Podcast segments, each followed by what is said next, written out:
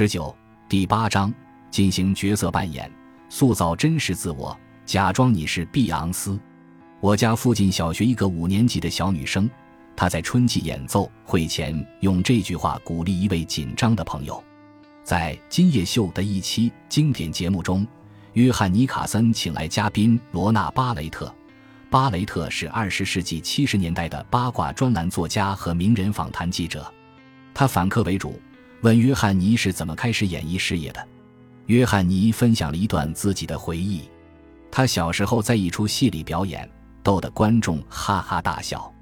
那一刻，他意识到自己喜欢成为他人关注的焦点。巴雷特接着又问：“你为什么想要被关注呢？”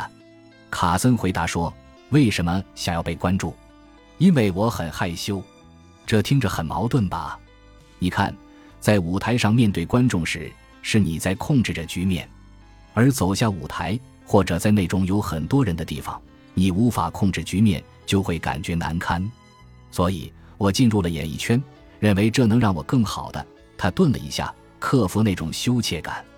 约翰尼卡森年轻时的直觉，我们很多人也有。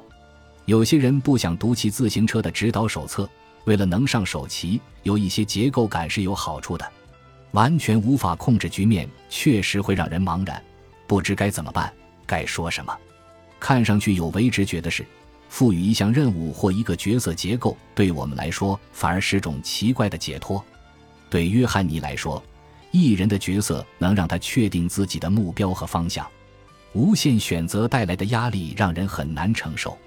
如果你曾面对一张白纸，却不知道该写些什么。或者面对一张空白画布，不知道该画什么，那你就能明白这种从头开始的痛苦。奇怪的是，在一定约束范围内，工作要轻松得多。比如给一些指导，框定某种结构，或者有一个可遵循的模型，你会更自信。与我们的常识相反，限制会推动事情的进展。结构在社交场合同样有用。如果你确定了一个角色或目标，不用去猜测，就会轻松得多。澳大利亚西蒙·汤普森博士和罗恩·拉皮博士的研究表明，把角色和规则不明确的非结构化环境改为角色和目标明确的结构化环境，对那些容易产生社交焦虑的人的表现会产生巨大影响。汤普森和拉皮邀请了一些社交焦虑程度较高的女性和社交焦虑程度较低的女性参加了这项研究。他们都不知道这项研究从进入实验室外的等候室时就已开始。每位受试者坐下后不久，一名男性研究人员就会坐在他旁边，开始跟他闲聊。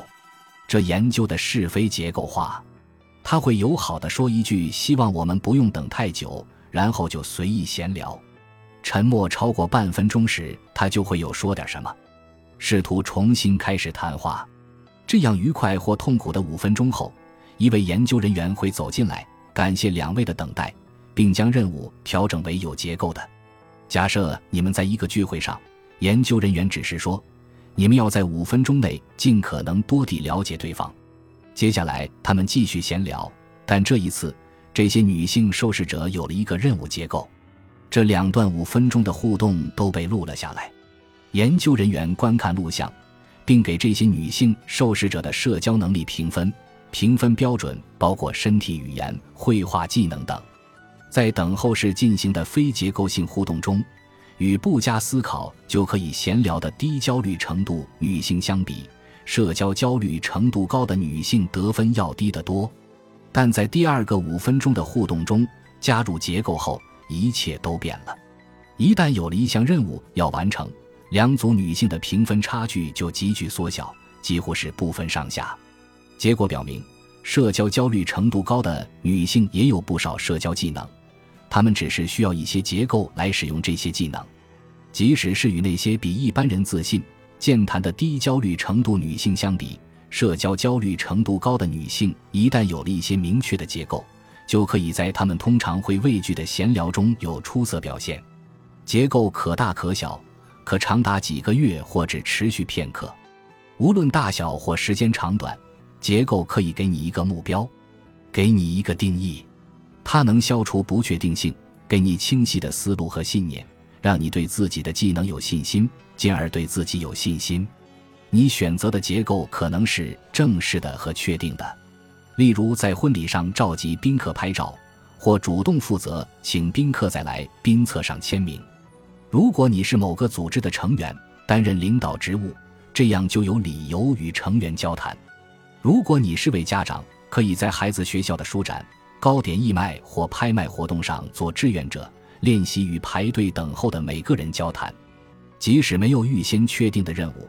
你也可以通过给自己分配任务来创建结构，在社交活动上，你可以向大家介绍自己；在公司的节日聚会上，你可以和老板关系好的同事聊天，或者和上述研究中的女性一样，挑战自我，在五分钟内尽可能多地了解一个新认识的陌生人。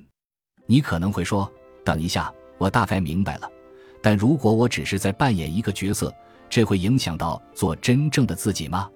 设置了所有这些约束条件，我还能自在的做我自己吗？好问题。让我们再回到约翰尼卡森那里。儿时的约翰尼就痴迷于魔法，他会在家里追着家人，让他们随便挑一张牌。他会对着镜子练好几个小时的魔术手法。十几岁时，他开始在家乡内布拉斯加州的诺福克一带表演。他表现很好，一天能挣到三美元。这在二十世纪三十年代末对孩子来说是笔巨款，但他不是为了钱。在《今夜秀》中，约翰尼和女演员贝亚亚瑟做访谈时谈起了自己的过去。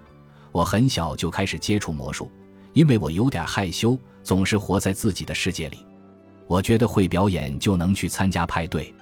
我看过那些广告，做派对的主角，找到女朋友。我主要是为了找女朋友。当然，这两样我都没成功，但很多人都这么做。他们喜欢起身去表演，即使不做你自己，你也可以成为瞩目的焦点；即使不做你自己，你也可以成为焦点。约翰尼的传记作者劳伦斯·利莫在纪录片《约翰尼·卡森：深夜之王》中写道：“约翰尼喜欢掌控感，作为艺人，他可以做到这一点。他一直在表演，一直在学习。”一直在拓展个性，他可以做出了他自己之外的任何人。约翰尼给了自己很多结构、魔术、表演等，但他从来都不善于做自己。就连他三十年来的忠实伙伴埃德麦克马洪也这样评价他：他和一千万人在一起时表现很好，和十个人一起时却很糟。结构怎么对约翰尼本人不起作用呢？为什么他不能过渡到最终的角色他自己呢？答案在于这角色的源头。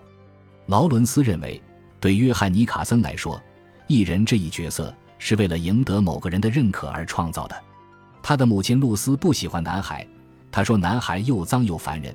他最喜欢的孩子是女儿凯瑟琳，所以约翰尼的角色，据说是为了得到母亲露丝的积极关注而创造的。如果他足够有趣、足够成功、足够有名。也许母亲会为他感到骄傲，他这样做不是为了自己，而是为了得到母亲的认可。但很遗憾，这也没能实现。据报道，在约翰尼事业如日中天时，露丝曾当着《纽约时报》一名记者的面看了会儿《今夜秀》里约翰尼的独白，之后关掉电视说：“这不好玩。”能带你走向最终角色，你自己的结构。和那些阻碍你成为自己的结构的区别在于，角色是否源自你的内心，而不是别人。它不能来自你无法取悦的母亲、你的老板、你当前的迷恋对象、美国社会或其他任何人。你的角色必须由你自己选择，被你自己占据。假设你是一座建筑，打造一个由他人选择的角色，就类似于设计了一个虚假的外墙面。想象下荒野西部的一个小镇，风吹草低，马匹被拴在主街建筑物前的柱子上。小镇看着不错，对吧？但是在对着主街的墙面背后，你会发现都是些帆布帐篷和木地板，顶多能称得上是个建筑。的确，当旧西部的经济还在繁荣与萧条中摇摆，小镇前途未卜时，把建筑材料运过去的成本和风险太大。但企业主也意识到，他们需要树立一种成功和稳定的形象来吸引客户，就把资源投入到了令人瞩目的虚假外表上。他们专注于外在形象，却忽视了实际的建筑。扮演被别人选择的角色，就像在搭建一个虚假墙面。你把宝贵的资源都用在了外在形象上，而真正的实体建筑、真正的真实的你却被忽视了。虚假外表可能很引人瞩目，甚至很唬人，但它的目的是愚弄和欺骗。相反，扮演你自己选的角色，则像是搭建脚手架。为建造或修复建筑，你需要在建筑墙面周围搭建临时结构。在加固建筑、用新材料和最后润饰前，脚手架能保证你安全地进入建筑物。等建造或修复工作完成，不再需要脚手架时，就可以拆掉它。此时，你已拥有新的完好的建筑。扮演一个你自己选择的角色，给自己一些结构，可以让你建设和加强真实的自己。本集播放完毕，感谢您的收听，喜欢请订阅加关注，主页有更多精彩内容。